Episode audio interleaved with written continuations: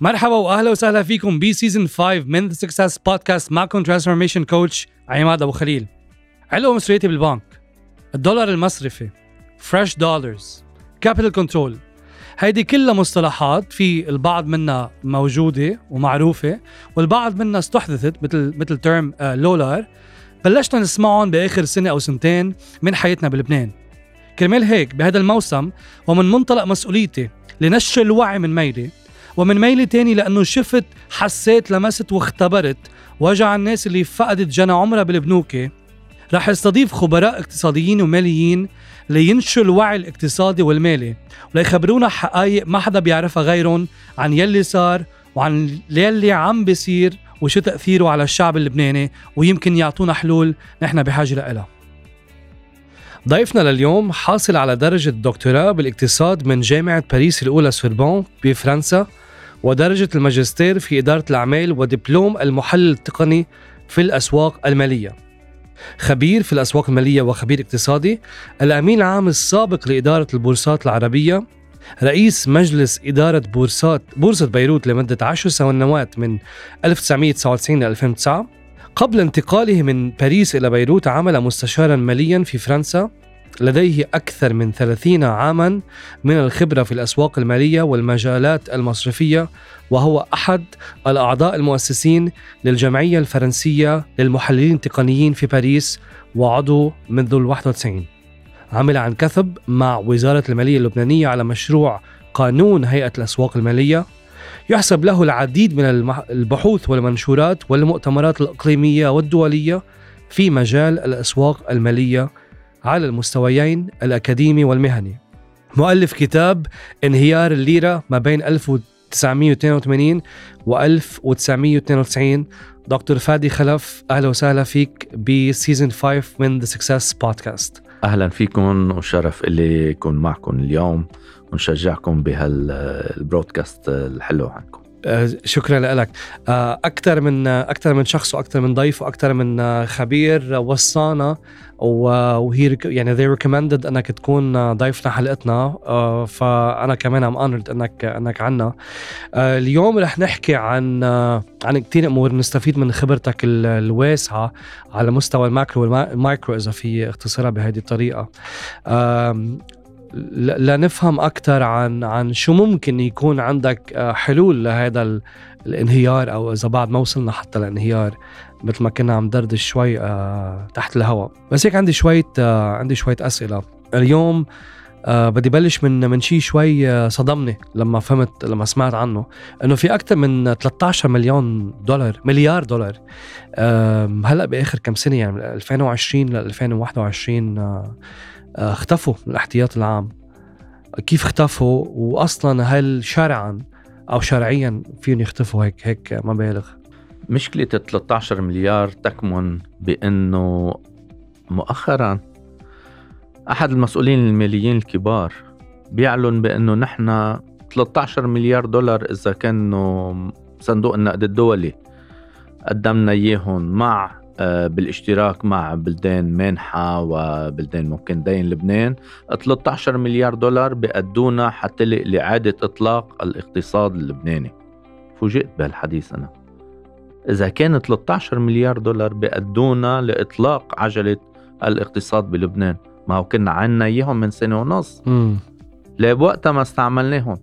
ليه طاروا هال 13 مليار دولار بدون ما نستعملهم؟ اليوم قاعدين عم نستجدي 13 مليار على أمل أنه نحركوا الاقتصاد. فعنا نقطتين، أول شيء ليه طاروا 13 مليار، تاني شيء هل إذا 13 مليار بيقدوا كان ممكن، فإذا كنا قادرين نعمل شيء بنظرة 13 مليار، فإذا ما بيقدوا 13 مليار وين راحوا؟ 13 مليار هن إصرار. إذا لاحظنا نحن بأدار 2020 توقف، يعني أنا كان عندي سؤال كتير دقيق بهالنقطة، بأدار 2020 توقفت المصارف عن إعطاء دولارات نقدي لعملائها للزبائن عندها.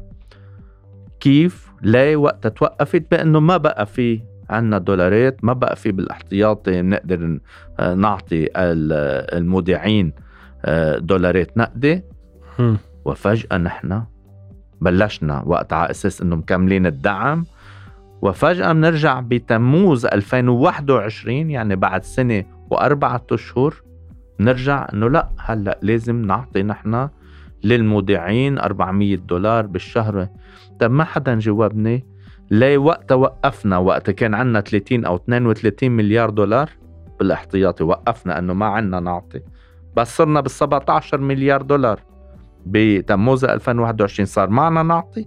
أنا بعرف إنه واحد لما يكون زاد الاحتياطي بيصير معه مش بس ينقص بيصير معه، وهلأ نحن وصلنا على 12 مليار ونص احتياطي، يعني نزلنا ما يزيد عن حوالي 17 مليار ونص، بطلنا بس 13 مليار اللي راحوا. بس سؤالك هو محدد عن 13 مليار لأنه هن فترة الدعم، هو كان عنا فترة دعم نحن دايمة 30 سنة ولكن استمرت بعد الأزمة فترة الدعم للمحروقات للأدوية للطحين لعدة أشياء. اليوم وقفناه للدعم ده بعض الأشياء لبعض السلع، البعض الآخر بعده ملكين بعد على الطحين فيه على بعض الأدوية فيه، ولكن وقفنا على المحروقات وعلى غيره. طيب ليه ما وقفنا بوقتها؟ إذا قادرين نوقف ليه ما وقفنا بوقتها؟ إذا مش قادرين نوقف ليه وقفنا هلأ؟ سؤال وجهي. هل كان الهدف إنه ها 13 مليار دولار هودي بدو يتوزعوا على المحسوبيات وعلى التجار وعلى التهريب اللي صار؟ فإذا في 13 مليار دولار سؤالك هو جوابي عليه كتير دقيق، هودي 13 مليار دولار كانوا مخصصين لأنهم يروحوا بطريقة بين المحسوبيات وبين التجار وبين التهريب. يعني كل مرة بنفكر إنه يعني إنه الدولة وصلت لمطرح تبلش تعطينا شوية أمل وشوية حلول، بنطلع إنه it's only getting worse. تطرقت شوي لموضوع المودعين، نحن أشخاص اللي مصريتنا بالبنك، ما شو رأيك بموضوع الاسترداد المواطنين ودائعهم؟ يعني هل في أمد بالأمد القريب حيكون هذا الشيء موجود؟ يعني وقت كنت عم تقول كلمة أمد قلت أنا رح تقلي كلمة أمل أنه يستردوا. بالأول بنشوف إذا في أمل، بعدين بنشوف إذا على أي أمد. أوكي. السؤال أنت اليوم إذا دينت أموالك لرجل معين بعنده شغل وتأخر بدفعهم أو قال لك هلأ ماني قادر إني أدفعهم، ممكن يكون عندك أمل بأنه بس ترجع تمشي أحواله برد لك إياهم. ولكن إذا أنت جيت سلفت شخص راح لعب فيهم يعني ما راح أقول بس إنه اشتغل فيهم، فلس الشغل عنده شركته فلست، يعني بطلوا موجودين يعني ما هو اللي في الدينايل عندنا حاصل بكل الأسواق المالية ومن اللي مندرسها، حتى الدينايل موجود بكل الأسواق المالية. اللي بيخسر كان خسر باستثمار أو وديعة أو بأي شيء، اللي بيخسر بأول فترة بده هو ينكر وجود هالخسارة، بده يضل مقتنع إنه لا اليوم بعد عندك ناس بيقول لك إنه يا أخي وين بده يروحوا، ما بالآخر بده يردوا لنا إياهم. أنا جوابي للأشخاص يلي عم بيعانوا، وكلنا عم نعاني من الموضوع، كلنا مودعين في المصارف، يعني ما في حدا منه مودع بمصرف، كل واحد حسب مستوى معين وحسب حجمه وحسب قد ايه كان شايف الأمور يعني قبل. طيب فإذا هالشخص هذا جوابي ونحن منه أنه منين بده يرد لك اياهم؟ إذا عم تقول بده يرجعوا لنا اياهم، نرجع لفكرة منين بده يرجعوا لنا اياهم.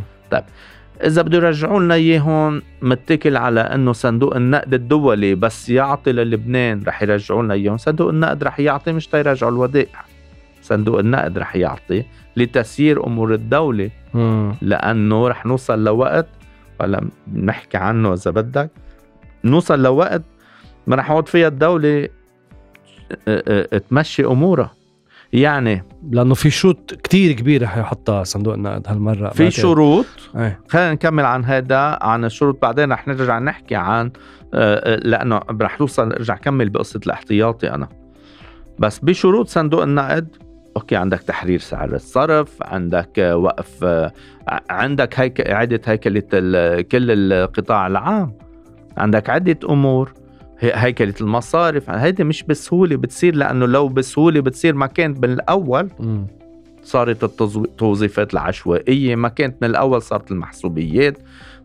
صندوق النقد منه جمعية خيرية، صندوق النقد عم يوضع أمواله، عم بدينها مثل أي مصرف، هذا بدينها بده يشوف كيف ممكن يرجعوا له هالمصريات، وبالتالي ما بيتساهل بهالأمور.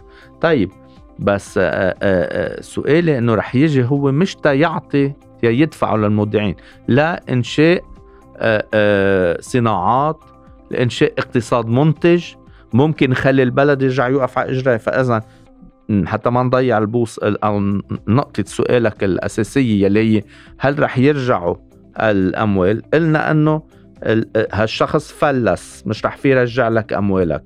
بيجي واحد بده يدينه مثلا أنه هيدا ترجع لك أموالك، بيقول له لا، هي رح يدينه تيقدر يأكل ويشرب، مش داير يدي لك أموالك. فأذن هون أنا عندي شك كبير بأنه الأموال رح ترجع ولكن مش بالطريقة المتوقعينها الناس.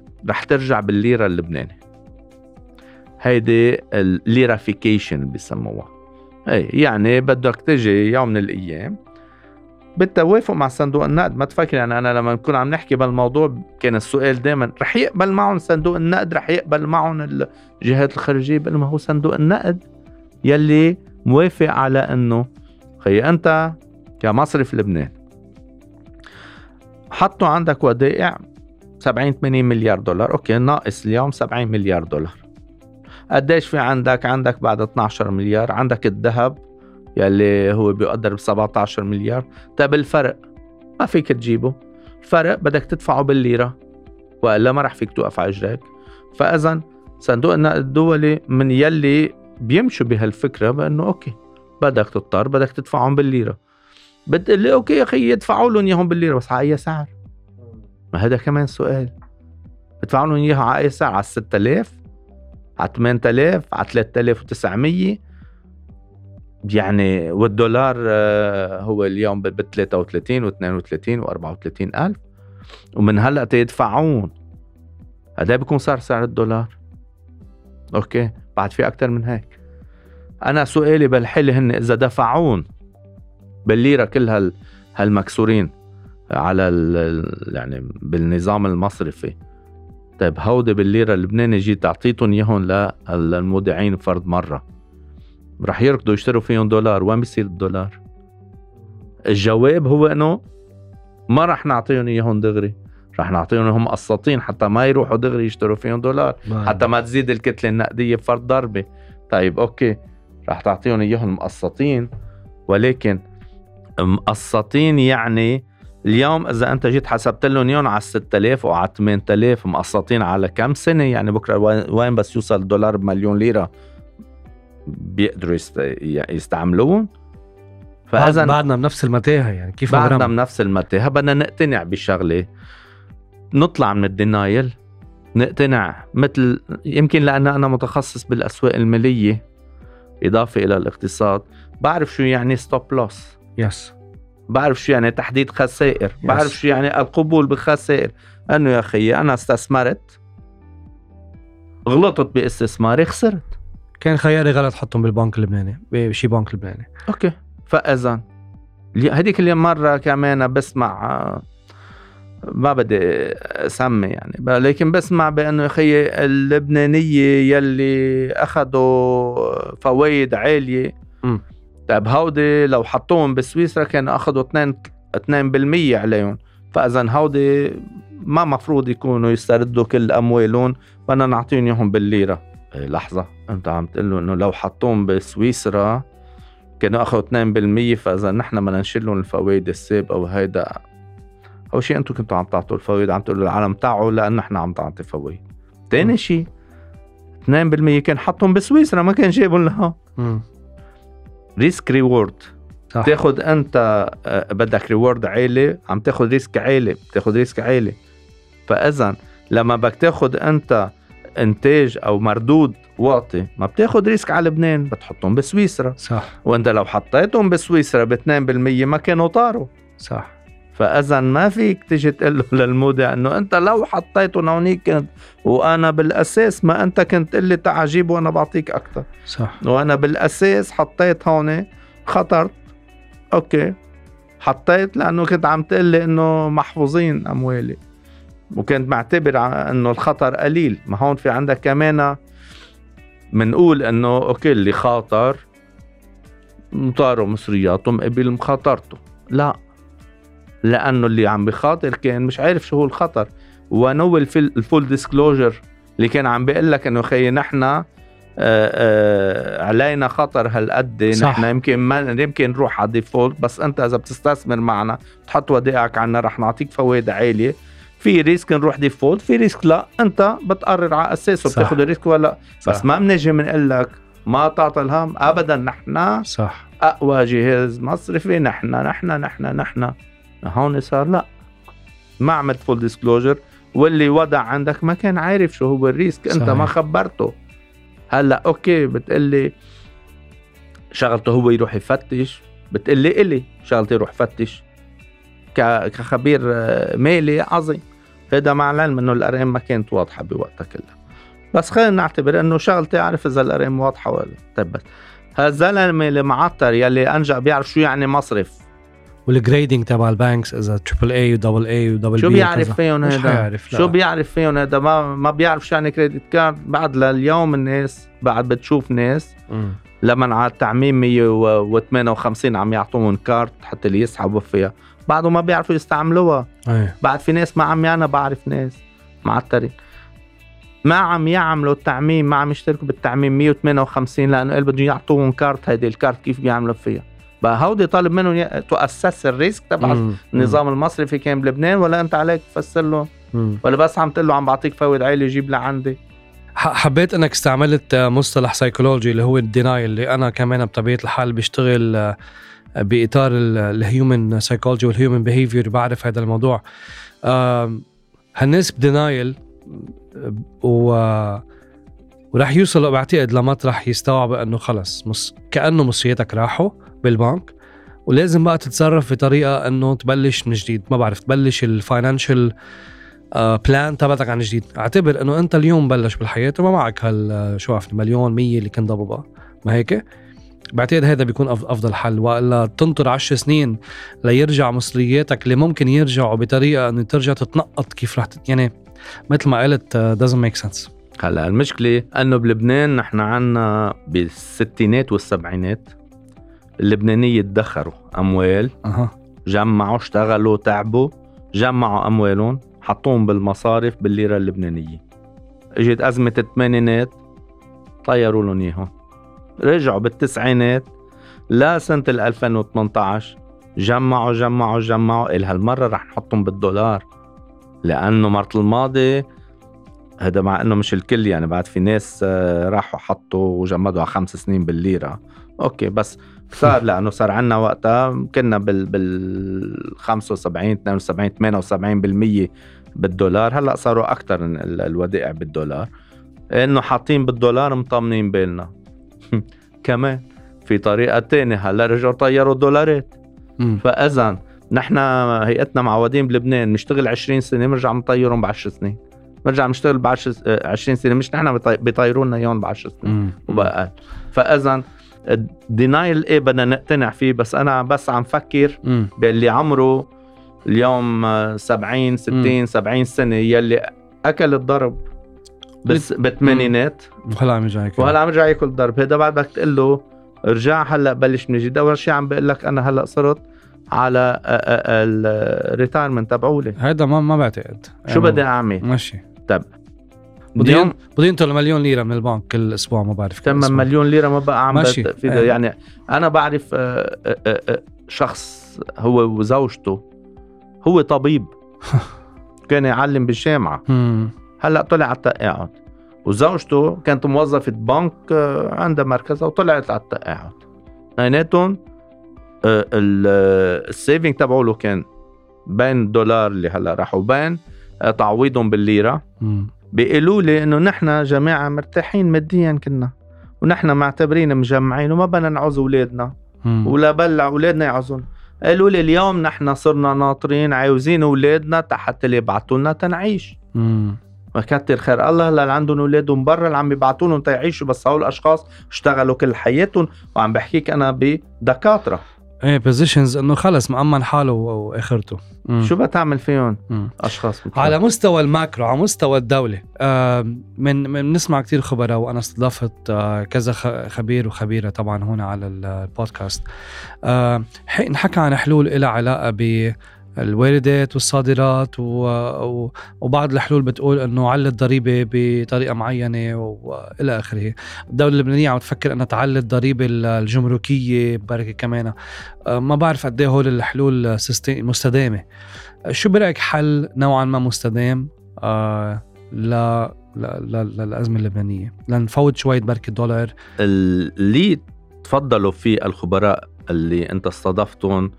أنا بقدره ومعهم حق فيه بأنه ميزان المدفوعات هو الأساس. نحن بيظهر من لبنان دولارات بحدود 8 مليار 10 مليار 11 مليار 7 مليار حسب قدي الاستهلاك المحلي. اليوم خف الاستهلاك المحلي والاستيراد بحكم انه ما بقى في قدرة شرائية، ولكن بعدنا بيظهر من لبنان هالكمية. هيدي عم نحكي هيدي صافي خروج الأموال، يعني أخدين بعين الاعتبار شو عم يبعثوا اللبنانية لأهلهم. نضل نقول نحن الدياسبورا عم تبلعات، نحن عم نقول من بعد اللي عم تبعثوا الدياسبورا عم بضل عنا خروج أموال بمليارات تتراوح ما بين 6-7 ل 11 مليار حسب السنين.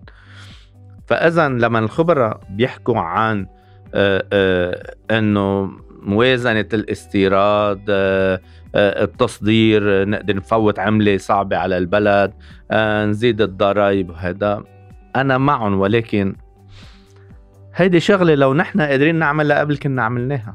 يعني اليوم اللي بيجي بزتلك كلمة يجب أن يتحول الاقتصاد اللبناني من اقتصاد ريعي إلى اقتصاد منتج، صح؟ نسمعها كتير. طيب كتير ايه. أنت اليوم بس وقعت بالمشكل، أنت بأيام الخير ما قدرنا حولناه لاقتصاد منتج.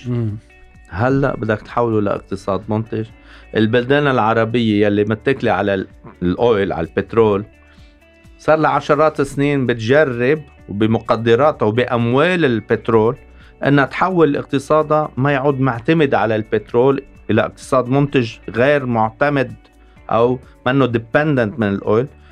ما عم تقدر إلا ببرسنتج معين كل سنة تعمل، لأنه صعب تعمل مصانع للإنتاج، ولا لأنه مواد أولية كلها من برا. هلأ البلدان العربية عم تعمل هالمصانع، بس إنه تحويل اقتصاد لا يعتمد بس أو بشكل كتير كبير من اعتماد معين إلى إلى إلى ركيزة تانية ما بيصير بسحر ساحر. وعم نحكي نحن بمقومات اقتصادية عملاقة في البلدان العربية. تبتعها على لبنان اليوم في مصانع، يعني لما تفرط عملة بلد عادة تتنشط الصناعة. اليوم في مصانع عم تسكر لأن ما فيها تجيب قطع غيار، لأنه ما فيها تجيب المواد الأولية تنتج، لأنه ما في عندها كهرباء، لأنه ما عندك مقومات الإنتاج. من ناحية تانية أنه يا أخي ما فيك اعتبر لو كلهم هم موجودين. انت فيك تعمل مصانع بين يوم والتاني، فيك تأسس شركات صناعية وتصير صناعتها مقبولة عالميا ومعروفة ومطلوبة عالميا. هيك بسنة وسنتين اللي ما قدرنا نعمله خلال سنين مش بسهولة. انا مع اكيد انه هذا الاقتصاد الريعي ما بوصل لمحل، وجبران ما كان غلطان. جبران خليل جبران لما قال ويل لأمة تأكلوا مما لا تزرع وتلبس مما لا تنسج. فإذا نحن بلد كنا عشو معتمدين على الأعجوبة اللبنانية. تعرف شو هي الأعجوبة اللبنانية؟ أعجوبة دلل سعر الصرف 1530 سنة هي أعجوبة. بس من الأساس في بعثة عالمية اجت سنة 1969 على لبنان، اوكي، درست وضع لبنان، فلقوا انه وقتها اللبناني مثلا بيصرف 800 ليرة بيطلع 300 او بيطلع 500. يعني كيف هيدا؟ فتشوا راحوا ما كانوا يلاقوا كيف. اخر شيء سموها الأعجوبة اللبنانية، قالوا لهم ليكو اذا كانوا بتضلوا هيك انتم واصلين على مشكلة. فعلا بلشت الحرب بال75 من احدى اسبابها، ولكن هلا في اسباب سياسيه، ولكن هالاقتصاد اللي مش معروف على شو راكب. فاذا سموه الاعجوبه اللبنانيه، وبقينا ماشيين تسمع كثير الاعجوبه اللبنانيه. الاعجوبه اللبنانيه هي السريه المصرفيه. اوكي، بمعنى والسريه المصرفيه كان يجي كل الاموال يلي بدها تهرب من البلدان العربيه بالانقلابات وبالانستيبل كونتريز بوليتيكلي كانوا يجيبون على لبنان. الأموال الغير مشروعة تجي كل هذا هي. طيب اليوم خلص زمن العجيب. كيف خلص؟ أول شيء لما طاروا المصريات بالبنوك، حتى صار بده يعرب مصرياته ما بيأمن يحطهم. أول شغلة. تاني شغلة، ما عادت القصة فلتة عالمية مثل قبل. اليوم صار عندك الفتكة والأوفاق والأوضة اللي ما بخلوا قرش يمرق من بلد على بلد إلا ما يراقبوه. وعندك تمويل الإرهاب وتمويل منظمات غير معترف فيها دوليا، وهذا يعني صار في ضغوطات على المصارف اللبنانية. طب هودي بوقفوا كل شيء فيه. أعجوبة لبنانية بتزد دولارات على القطاع المصرفي يلي انتفخ انتفخ انتفخ انتفخ تصار بيسوى مرات ومرات الجي دي بي تبع البلد.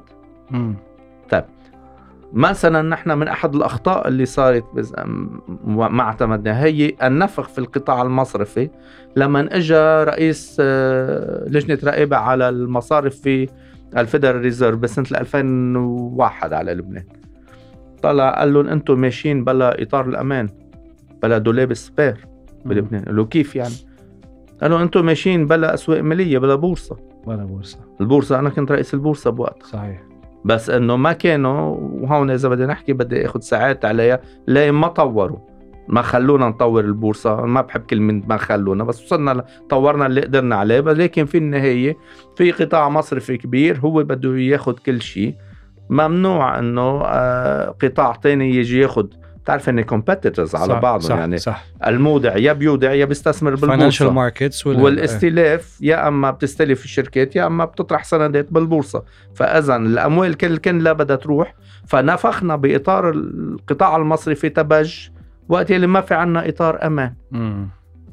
هيدي كلياتها بتقول تنرجع على سؤالك، ما نكون ضيعنا البوصله بالموضوع. هو انه هل نكتفي بقصه انه طيب بدنا نزيد الصادرات وبدنا نزيد اول شيء الضرائب. بدش بدك تزيد؟ الناس ما بقى موقفين هلا استيراد، موقفين حاليا. عطوا مهل لدفع الرسوم لان الناس مش قادره تدفع. طيب التصدير حكينا عنه. ليك مثلا مصر لما بين سنه 2016 2018 هبطت عملتها، تنشط الاقتصاد عندها ورجعت جلست حالة. أخذت 5 مليار دولار راح ترد له يوم لصندوق النقد الدولي لأنه عندها صناعة موجودة كانت. مجرد ما نزلت العملة مشت السياحة عندهم، مشت الصناعة، مشت.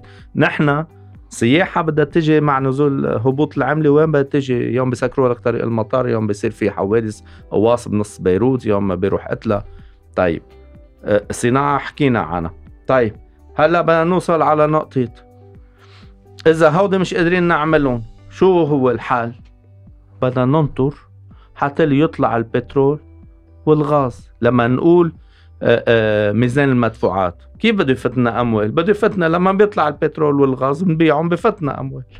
على شرط بوقتها ما كمان ما يقولون مهلك، حتى ما نقولها بطريقة ما نقولها بطريقة تانية. فإذا نعم في مخرج، والمخرج واضح هو البترول والغاز يلي بعتقد موجودين مثل ما عم يظهر، ولكن بده يصير في اتفاقات إقليمية ودولية على أنه خلونا نطلعه. هون بصير ما ندخل بالسياسة. وأنا زلمة ما بيحضر تلفزيون، ما بسمع أخبار، حتى ما شوش أفكاري بالأحداث السياسية، لأنه أنا من اللي بيعتبروا أنه show me the chart I will tell you the news، مش النيوز اللي بتخليني تشوش لي أفكاري. هذا ما رح نفوت بالسياسة. ولكن مثل ما قلت لك، شو شايف عهد شارت للنيوز تبع لبنان من هون لل 2025؟ لبنان مثل ما حكينا شهد موجة الثمانينات من سنة 83 لسنة 92 بلشت ب 82 ولكن بلشت أثارت بين ب 83. بعتبرها هيدي الموجة الأولى كانت. عم نحكي عن موجات إليوت ويفز هن 5 موجات. أوكي. 3 موجات صعود، موجتين بيكونوا consolidation أو correction. أوكي. الموجة الأولى صعود كانت 10 سنين من 82 ل 92. رقنا بعد منها 26 سنة بالقوة، يعني مبدئيا consolidation 26 سنة على 10 شوي زيادة، بس مثل ضغطناها وبقينا كابسينا بالقوة لحد ما بعدنا بترجع بتفلت. اجت الموجة الثالثة يلي بلشت بقول قبل 2019، ما بقول بتشرين الأول لأنه كنا من قبل 2019 بلش السوق يتحرك ويعملوا قيود على السحب وما تسحبوا هلأ ويجربوا يأجلوا المودعين عن السحب، وبلش شوي يتحرك الدولار وان كان بالليرات صغيرة. صح. بس كان بلشت الأمور. طيب من 2019 هل بقى ناخد 10 سنين مثل ما أخذنا 10 سنين بالثمانينات؟ في خبرية منيحة وخبرية عاطلة بهالنقطة. إذا ما ناخد 10 سنين أنا بقول إنه رح ناخد أقل لأنه الهبوط أسرع هالمرة. فالرايز من وراء أسرع. أي فإذا الوصول إلى القاع أسرع رح يكون، أو بنقول شقلة الدولار على التوب تبعوله رح تكون أسرع. إذا بنحكي إليوت ويفز نحكي إنه الثيرد ويف عادة بتكون السلوب تبعوله أقوى بشكل إنه بتطلع أكتر وأسرع، بس بتوصل على التوب تبعوله أسرع من الويف 1 وخاصة أسرع من الويف 5. ما رح نوصل للويف 5 لأنه أعتبر خلصنا، نحن مفروض كنا نخلص بال 2027 هذه الأزمة 2028 لربما إقليميا. إذا بدنا نرجع اللي بحبه السياسي نقول إنه رح يصير في حلول سياسية إقليمية، وهذا قبل هالفترة بلكي لو بده يطلع البترول بال 2027 تنقول ساعتها، وأنا هذا اقتراح اقترحته على سعادة حكيم مصرف لبنان سابقاً بال 2017 و 2018 اقترحت الموضوع بأنه نحن قبل ما يطلع البترول فينا نبيعه فيوتشر، كونترايات فيوتشر، عقود لأجل.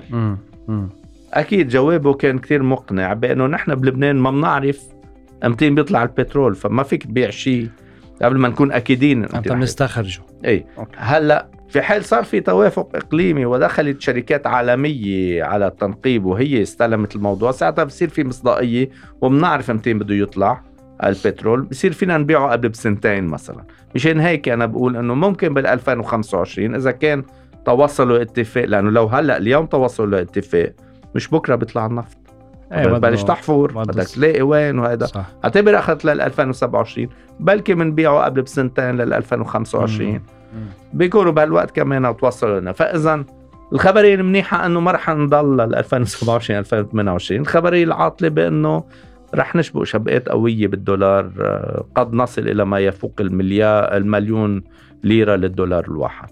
هلأ مش اليوم رح نوصلها هذه، يمكن بال 2025 نوصلها.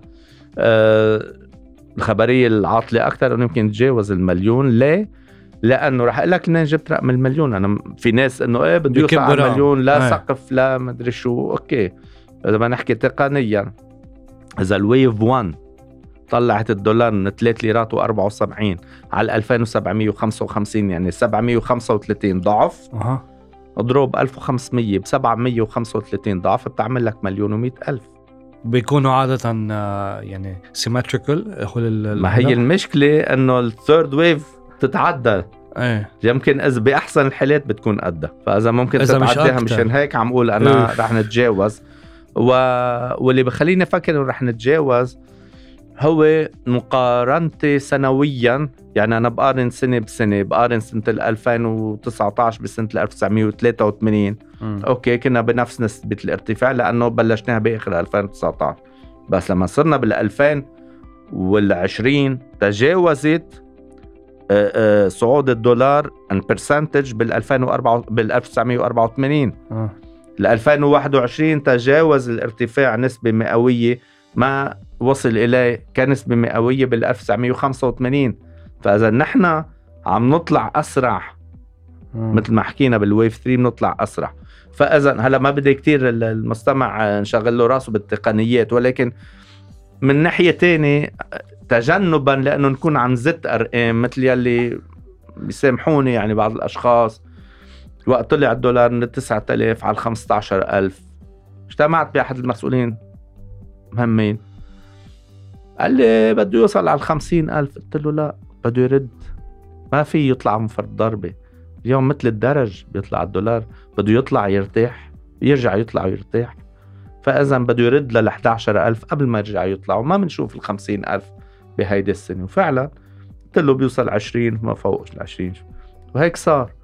طيب فإذا تقنيا نحن رح يصير في أخذ ورد، رح نطلع ونرجع نرد نطلع ونرجع نرد، ولكن المجموع تبعولهم بتقديري رح يوصلنا فوق المليون. وما قلت لك أنه ما بدنا المستمع يغوص بالتقنيات، ولكن من ناحية تانية عم ننبهه على أنه زت الأرقام ونمشي كلبنانيين بمين قال أكتر. كمان اليوم وقت كان الدولار ب 8400 ليرة كنت أنا على التلفزيون وقلت أنه بال 2020 رح نكون بال 20000 حوالي بلس أو ماينس. تبسموا الموجودين.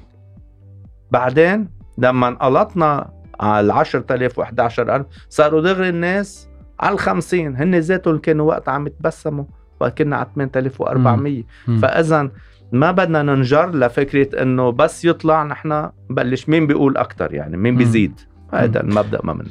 اليوم قريبا بالاحرى في انتخابات نيابية، نعم. وبعتقد المواطن اللبناني هلا ان شاء الله يكون اكيد حامل معه تغيير سياسي، بس بالشق الاقتصادي اللي عم نحكي عنه والفاينانشال اللي عم نحكي عنه، شو ممكن يكون تأثير الانتخابات النيابية على سعر الصرف؟ خلينا نقول ان كان اجت انتخابات نيابية جابت معها تغيير إيجابي أو ما جابت معها أي تغيير إيجابي، بقيوا هن زيتهم. طيب تضلني أنا متفق مع زيتي بد ما حلل لك السياسي ولا كمان بده يوصل دولار رح أقول لك شو رح يصير بالدولار وحلل لك السياسي.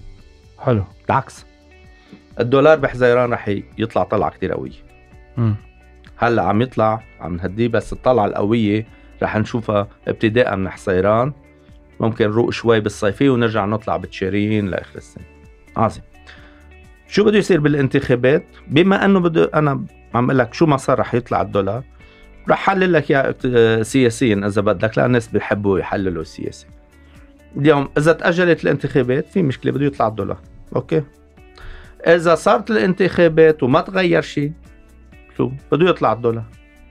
إذا صارت الانتخابات وتغير الأكترية النيابية في خضة رح يتركوها هيك، يعني تقطع على خير، لا. فإذا رجعنا لفكرة الدولار بحزيران بده يطلع شو ما صار. أنا فكرتي دايما السياسة صحيح هي الأساس، ولكن الحدث السياسي بحد ذاته بيكون هو بس التريجر، هو الحجة اللي بتقلنا أنه إيه طلع الدولار. ورح تشوفها كتير بأحاديث سياسية بتصير، يبقى الدولار بده ينزل أو بده يطلع، بتفسر الحدث أنت مثل ما هو صار. بالنهاية بحزيران في طلعة قوية، والانتخابات كيف ما كانت نتيجتها ما رح توقف الطلعة. سؤال سريع وبركي أخير، كيف تقيم كخبير طبعا في الأسواق المالية وبكل خبرتك اللي عندك إياها، شو تقييمك لهالهندسة المالية يعني اللي عم تصير واللي عم تصير من زمان مش من هلأ؟ نحن بلبنان منحب التعابير الأجنبية. Financial Engineering كلمة كبيرة، هندسة مالية. اللبناني بحب المهندس والحكيم والمحامي، هيدا بقى هندسة، عملوا مهندسة مالية. أنا يعني بتواضع ما درسنا بفرنسا انه شو الهندسات الماليه، هي المشتقات، هي الجوريثم، هي بتركب ادوات ماليه جديده، بيبقى الالجوريثم تبعولها كذا صفحه فيها تعقيدات وبروجرامات، وهذا بيطلع لك شيء جديد. طيب سميناها هندسات ماليه، الناس اندهشت فيها، اوكي. بس انه نوصل لحد ما هلا اسمع احد الخبراء او احد المسؤولين، ما بعرف خبير مسؤول، اللي بيجي بيصنف التعميم 161، تعميم 161 اللي بيقول لك فيك تسحب على 8000 وبنرجع نبيعك على 23,000 على المنصة، وانت بتروح عند الصراف بتبيعهم بوقتها كان ب 27 28 وهلا ب 30 و33. صنفها بهندسة مالية. انا مذكر كتبت وقتها انه تعريف الهندسة المالية عالميا كتبتها حسب انفستوبيديا اللي هي الجوريثم، هي بتستعمل استاتستيك، بتستعمل الكمبيوتر، الانفورماتيكا، هودي كلهم بتطلع منهم منتج. نحن تعريفنا بلبنان لك اعطينا دولاراتك على 8000 ناخد منك دولاراتك ب 8000 نرجع نبيعك يوم ب 23. كيف بدك؟ او دولاراتك مصرياتك او بالاحتياطي او الك ايه ناخدهم منك ب 8000 نرجع نعطيك يوم ب 23. هيدي اسمها هندسه ماليه انبسط فيها والناس مبسوطه. لا لا انا عم تاخدهم على 23 عم ترجع تبيعهم ب 2000 3000 ليره او 5000 ليره زياده، عم يطلعوا لهم ابو 300 400 الف ليره مبسوطين فيها، بس مش عارفين انه هودي دولاراتك عم ياخدوهم منك ب 8000 رجعوا هن ذاتهم بيعوك اياه ب 23. هي اسمها هندسه ماليه. اللي قبلها كمان كانوا هالسيستم حط عنا بنعطيك فايده هالقد بنرجع منسحبك اياها بفايده هالقد بنرجع. نحن بعيد كل البعد عن المفهوم الأساسي والعلمي للهندسة المالية. دكتور فادي خلف، بركي كلمة أخيرة لكل عم يسمعونا وهيك تننهي هذا الحديث الشيق الانلايتنينج اللي فيه كم هائل من المعلومات وطروحات أنا بعتبرها جديدة بالمقاربة للطروحات نوعا ما عم نسمعها بالسوق اللبناني. بركي عندك كلمة أخيرة؟ عندي كلمة أخيرة، يعني المودع أو المواطن اللبناني بده يتصرف بسرعة يبقى يعني لما نطرح حلول أو طرق معينة، هي منا حلول ولكن طرق معينة للخروج. يعني بمذكر بتشرين الثاني 2020 طرح 7 إمكانات لواحد يقدر يخلص أمواله وديعته، في منهم تبعوها وخلصوا ودائعهم بالطرق الشرعية نحن عم نحكي، ومنهم انه لا وخلينا ناطرين وبكره بيرجعوا. اليوم خفت هالتشويسز هيدي، بعد في يمكن كم تشويس ليل يمكن هلا بنحكي عنهم تحت الهواء، يعني ما رح اقعد فندهم هلا، بس بدهم يتصرفوا بسرعه الناس كل يوم. يعني عندي نصيحه اخيره تنختم فيها، اللي فيكم تعملوا اليوم ما فيكم تعملوا شهر الجاي، هاي الكلمة الأساسية تصرفوا على أساسها وما نكون بدينايل إنه لا وين بدهم يروحوا. اللي فيكم تخلصوا فيه اليوم خلصوا فيه اليوم، في عدة أشياء عدة طرق تبحثوا فيهم، في خبراء بيرشدوكم، في مصرفيين، في مسؤولين ماليين ممكن يدلوكم كيف. قروا إذا مش قادرين، بس على القليلة ما تتكلوا وتصرفوا بسرعة. أنا نصيحة من اللي عم يسمعونا، تابعوا صفحة دكتور فادي خلف بالضبط DR فادي خلف على الفيسبوك وعلى لينكد إن فادي خلف، صح؟ DR أوكي. دكتور فادي شكرا لك، ضيف لحلقة Season 5 من Success Podcast، ونتأمل نرجع نشوفك مرة تانية. يعطيك العافية. شكرا لكم.